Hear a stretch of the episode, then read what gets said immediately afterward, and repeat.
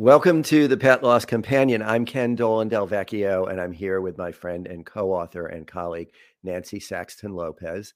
And this is a program that we do live on Facebook and YouTube every Thursday at 6 p.m. Eastern Time. And then it's available for replay on those outlets. And it's also available on a number of podcast outlets. And this is an opportunity to bring the work that we did and compiled into a book called The Pet Loss Companion Healing Advice from Family Therapists Who Lead Pet Loss Groups over many years, many decades, in fact, particularly Nancy did the group for, facilitated the group for 30 years.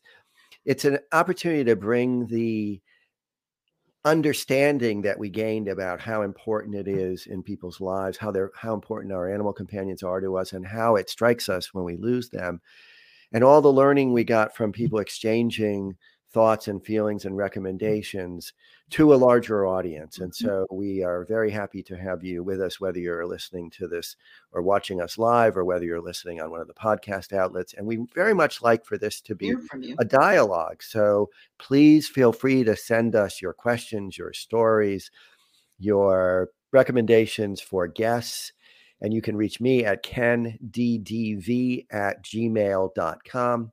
You can reach Nancy at N Saxton Lopez. That's N S A X T O N L O P E Z at C M I'm sorry, csmpc.com.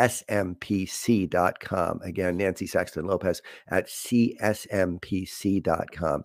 We also like you to know that this program is a friend of Dakin Humane Society, which is in Springfield, Massachusetts. Dakin is a 501c3 community supported animal welfare organization that provides shelter and medical care and spay neuter services and behavioral rehab for more than 20,000 animals and people each year. And since it opened in 1969, Dakin has become one of the most recognized nonprofit organizations in central Massachusetts and a national leader in animal welfare. You can learn more about them and you can make a donation at dakinhumane.org. That's D A K I N H U M A N E dot O R G. You can also make a donation to support the work that Nancy and I are doing in this podcast by clicking on the link that's attached in the description. And you can also help other people get access to the podcast by liking it on Facebook and mm. also by subscribing on YouTube. So, did I forget anything? I don't think so. I think we have everything. That's good. Um, so, tonight we were going to talk about uh, grief and how it lingers or, or yeah. how it stays with us over a mm-hmm. period of time um, and it's individual for everyone. But it came to um, our discussion, Ken and, Ken and I were discussing with a particular woman named Michelle, who we've been working with, conversing with actually for a few months off and on. Mm-hmm. Um, and um, her cat, Tom, who was my, as she says, he was my world. Mm, mm-hmm. He died almost two years ago was it two years? No, no, sorry. He died about a year ago, mm-hmm. but he was only two years old. Mm-hmm. Um, and she only had him for a very short period of time, a few months. However, he was sick. So through this, there are a lot of issues that come up through that grieving process, right?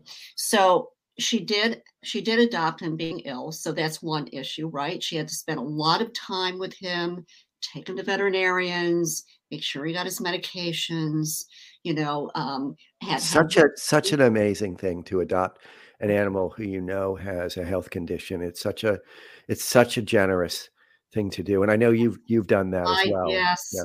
i have boogie and and and it's it is there is a and, different and level of responsibility yeah. almost yep. you know oh, because oh, sure. yeah. they do depend on you to take care of that medical issue yep um but that's what it kind of like dealing with uh, an animal that's sick it kind of solidifies and, and enhances that bond right? Because you are doing so much work with it. It makes it so much more intimate i think. Exactly exactly. There's a much there's much more time and emotional energy mm-hmm. you know that can go into caretaking. Um Now, the thing that happened, though, at one point after so many months of Tom being ill, was that there kind of became this traumatic ending, right? Mm-hmm. Um, I do believe that he was very ill and she was trying to get him into a crate to take him to the ER. Yep. Yep. And and the the vets had told her, you know, you got to just uh, do whatever you need to do to get to get him to grab him, him and get him in uh, in the carrying case and get him over there. And he was hiding in a cabinet, I believe. Yeah. And so she was she was panicked. Of course, you would be panicked, right? You're anxious. You know he's very ill. You want to get him to the to the ER. Um, so she was trying desperately to to bring him out.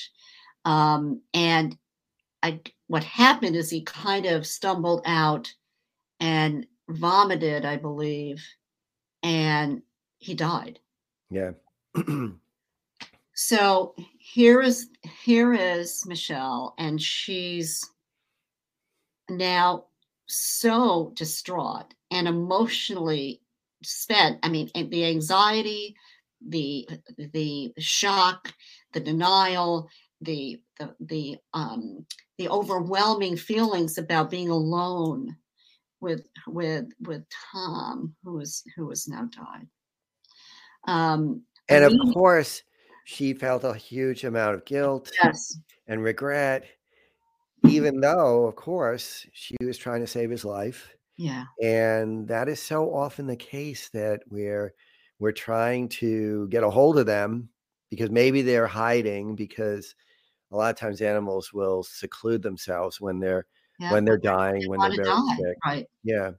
And so here she is doing what she's been instructed to do and what any of us would try to do is to get get our friend to the medical emergency resource and and he dies so i can't even imagine going through that because the first thing she, she thought was did uh, in pulling him out did, did that did that kill him right right uh, right you know and like you just said the, the the mission was to get him to the ER, and she had to, she had to go in and and, mm-hmm. and to try to get him into the carrier. Um, then she thought she should I have taken him earlier. Um, it, I was supposed to take care of him. Now he has died. I mean, she she just went through so much. Um, and she became very, very obviously overwhelmed.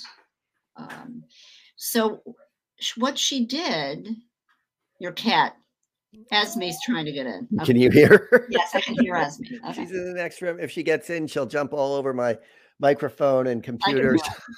she uh, desperately wants to be in here. so, because also Michelle was alone, she lived alone with with with Tom. What happened is she shut down, right? So yeah. sometimes it's so overwhelming that she stopped. She just put those feelings, she repressed them. She just became numb, right? Yeah, and she's, as you said, she's written to us a couple times. We've, we've exchanged communications with her, and she writes about how hard it is even to do that, to communicate about him, to put her thoughts down because it just brings all the feelings and and the pain and all of that. So Which, it, it, took her about five months. Now, what what kicked into her writing to us actually, it wasn't initially when Tom died, but it was five months after when she moved. Yeah, she so left she where they had lived together. place, and she left the place where she was, had been living with Tom, and it came back, and yeah. so it overwhelmed her, and then set her back into this the, these all of these grieving feelings that overtook yeah and i guess the the point that i think is most perhaps most important for people listening to this story to grasp is that grief has its own time, time frame and it can go on for a lot longer than we would imagine. Whether there's circumstances like this or circumstances that feel less intense in terms of the the the, the way the loss happened the way the death happened. And we we have to just allow for it. It's, it's not there's nothing wrong.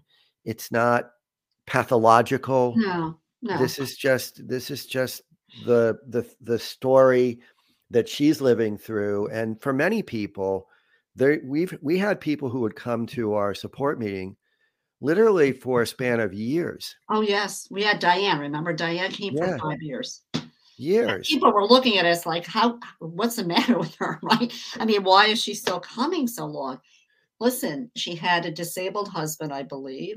Mm-hmm. She was kind of alone, and she had had the third dog. I think it was the third dog in a short period of time that had died within a year. Mm-hmm.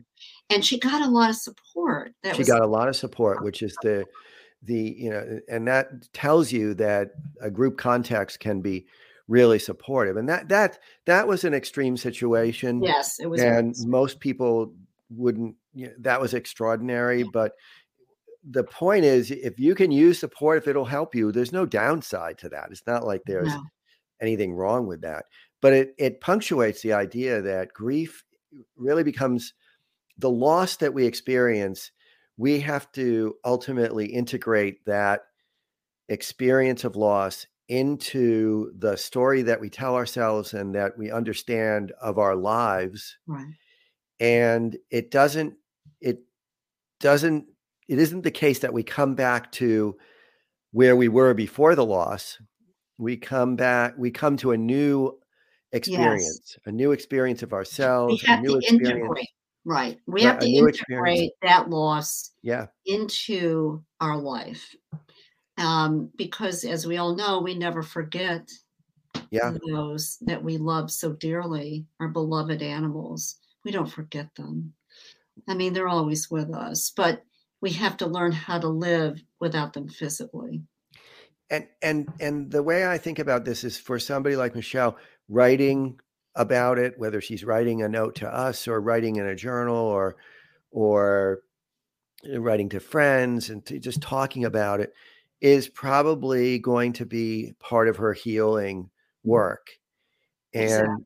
the the thing that i always think it's important to say and hopefully that she she'll hear this and and we've communicated this in the communications we've had with her is that there will come a time where this hurts less mm-hmm. and and there will come a time where she can remember her friend tom in a way that is not so terribly painful i mean there might also always be a little bit of a pang of mm-hmm. of the the experience of loss in it just as there is for all of the loved ones who we've lost, whether they're pets or whether they're human family members. It's just part of the experience of living and, and going forward in life. Well, I love some of the her. I use some of her quotes um, that she uh, kind of shared with us the last time that she contacted us. Um, I would do anything to hold him again. Mm-hmm. Right? Mm-hmm. Um, I loved him more than I have loved anything in the world. and so, and what would happen is the grief, when it would come over her, would be uh, kind of triggered by anxiety and stress. So that it would create, you know, a more of an intensive grieving process. You know, it's, it's interesting because sometimes, like we are talking about that process for her, there was a period of time she just she couldn't think about it. That was her journey, right? right? when she moved, then she, then it all came back again. Um, and now she's really going through it. Um, which also points out something that's very common, which is when we encounter a change, it often will bring up because a change always involves loss, mm, whether yes. even if it's a welcome change, even if we're moving and we're happy about where we're moving, we we're losing everything that was familiar in that home. And in her case, it was the home that she shared with Tom. And so that would it would make absolute sense that it would bring up all the feelings that she had about Tom and about his death. And and that happens to people when we have any kind of change. And it can be it can be things like the birthday of our pet, mm-hmm. the date of adoption. It can be holidays. It can be the, the anniversary of, of, the death. The anniversary of the death. The change of seasons. Mm-hmm. Uh, yeah. Many, many different things can bring. Many changes can bring about a reawakening. A song. Uh, a song. Yeah, yeah. Those kind of triggers, and the we just live we just live forward with it right we just keep going we keep taking our steps forward mm-hmm.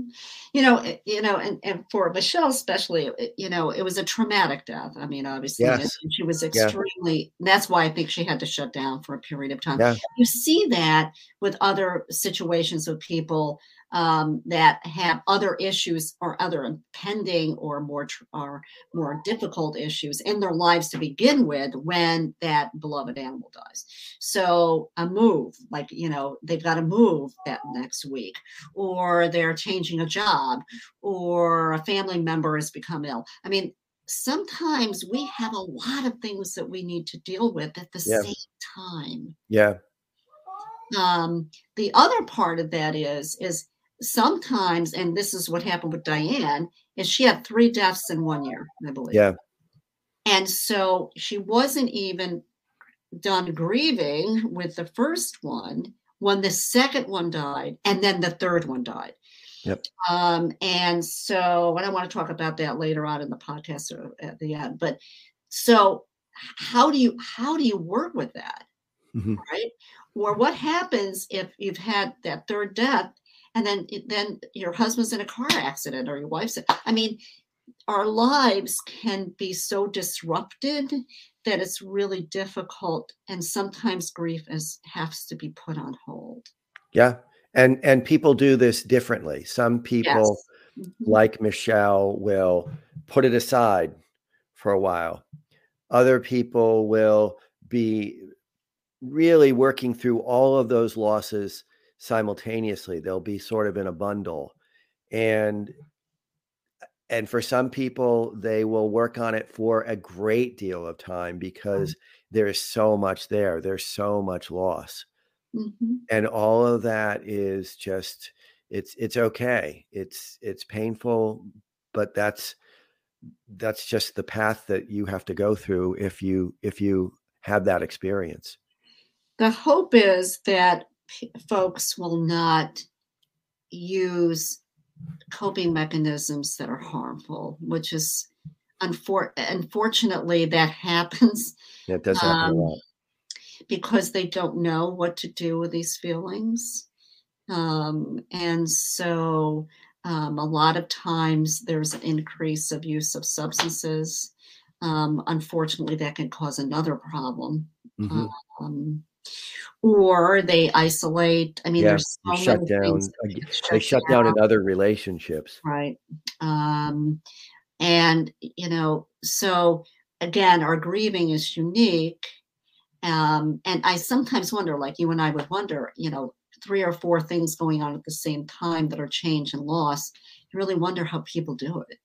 Mm-hmm. You know, they get through it, but mm-hmm. how do they how do they get through it? You know, yeah. sometimes it's overwhelming. One of the things I've heard people say is they have no idea how they get through it. They just keep going. Well, yes. Well, you have no choice, right? which is which is part. I mean, there's a there's a certain part of most of us that just keeps doing life, and we manage, and then at some point we feel less wrapped up in in that pain and more able to reflect on what was great and valuable in that relationship but yeah it starts to switch. how how people get there i mean there we've talked about some of the tools that you can mm. use and and there are many and many of them come down to just taking care of yourself the mm. best you can.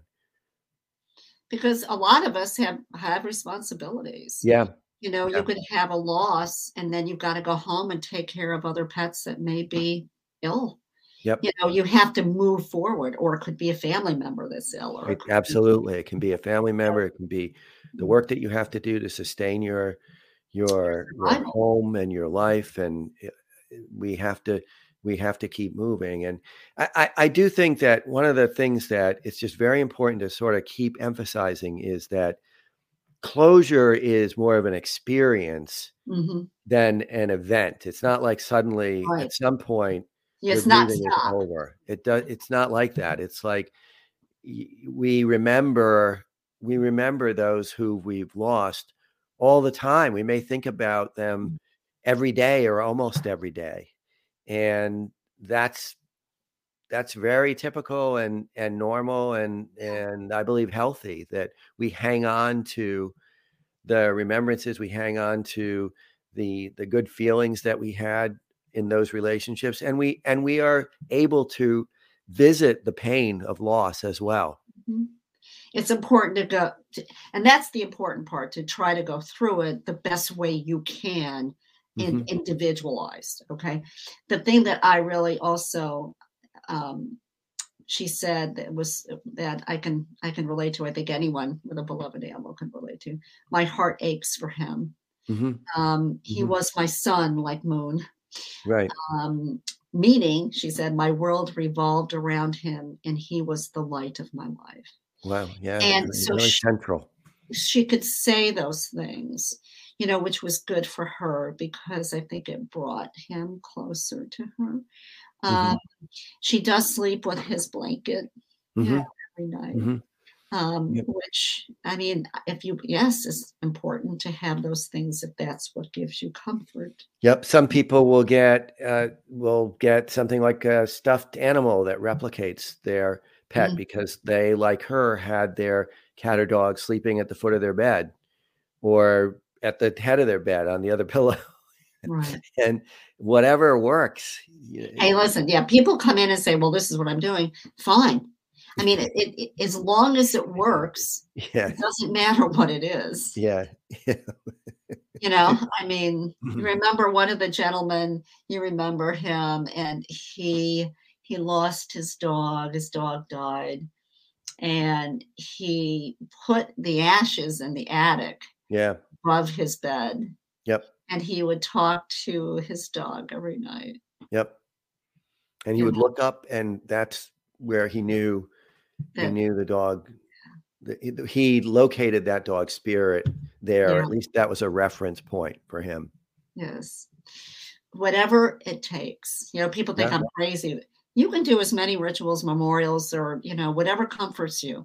It's fine. You know, grief is individual. Um, and so now I do want to go into though, and I, I you know, I, to, I didn't really share this with you before, but sometimes, and this is this is just more of a psychoeducational piece. There is complicated grief. Oh, sure. Um, and you know, um, what that means though uh, is that through that process, there's more detachment and more numbness excuse me, that the, the feelings aren't really being, you know, felt. You know, they're kind of put, you know, detached, you're detached from those feelings or numb. There is intense sorrow, you know, over the loss. Um, there's problems accepting to death. Now, this is obviously into so many weeks and months of you know of grieving um, there's intense longing for a pet that has died and there's there continues to be a feeling that you did something wrong. So that guilt is overwhelming. Okay. Um, so, I mean, that's just something to keep in mind for folks out there. You know, if it's, if I think right now Michelle's really feeling it. And so she's dealing with her grief now. It may have been delayed somewhat, but she's dealing with it. Um, but the other thing that I think is really important that you and I have talked about is if it's been over a period of time and it's it's still pretty raw, then it's okay to get help and see somebody. Yeah, I mean, I, I was going to say that as you were talking, that if you're feeling in in any way impaired significantly mm-hmm. by your grief, like you are feeling like you can't function in the ways that you would generally, you're not able to you're not able to get yourself out of bed you're not able to get yourself ready for the activities of the day through doing your showering and dressing and you're not able to take care of any dependents who are we live with you. who you have responsibility for. Uh, you deserve to get help from a therapist. It can't possibly hurt and it will likely be helpful. And e- even even if you are not having extraordinarily complicated grief you may want to see a therapist just to talk through what you're going through. Exactly. it's it never have a, to be never a, have to be it's never going to be an it's never going to make things worse right. it can only help. And i mean in general people don't need a therapist but it certainly is something that some people will greatly benefit from and some people do need. And I- know it's hard in some parts of the country or other countries to really be able to access someone who specializes in companion yeah we're finding that out more and more. Um, because uh, grief counselors can be really good, or they can ne- not necessarily understand the relationship with an animal. Yep. So, you know, we have helped others, you know, that have gotten in touch with us to try to locate somebody for them as best we can. Um, but it, that would be the best, or support groups, even if it's a Zoom group, Zoom Um, group, yeah right?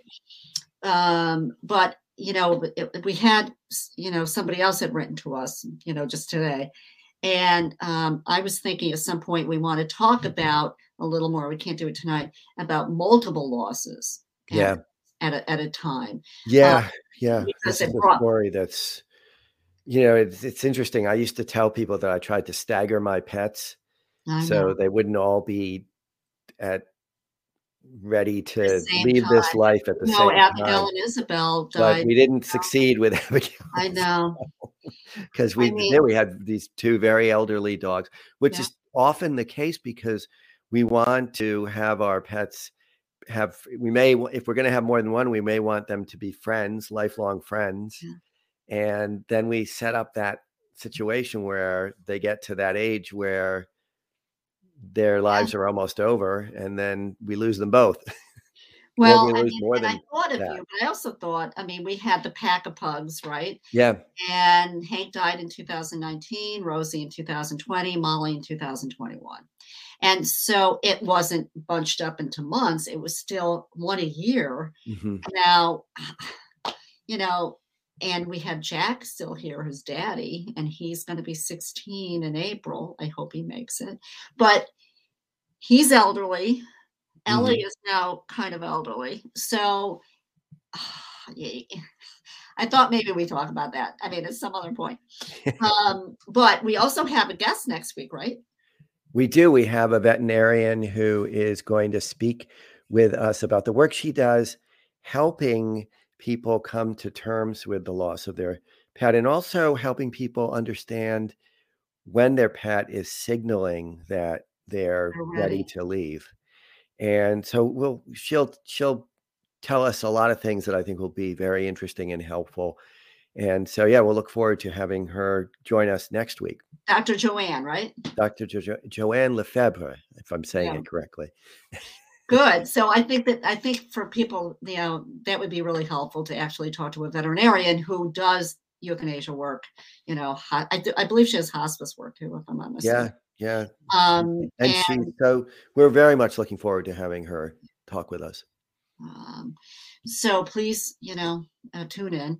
Um, but you know, we want to thank Michelle, Yep. you know, um, for allowing us to tell her story, and we will talk again about again these multiple losses and and really how to deal with them. Yep. Okay, Nancy, great talking with you as always. Have a good week. Have a wonderful week too, Ken. Take care, everyone. Bye bye.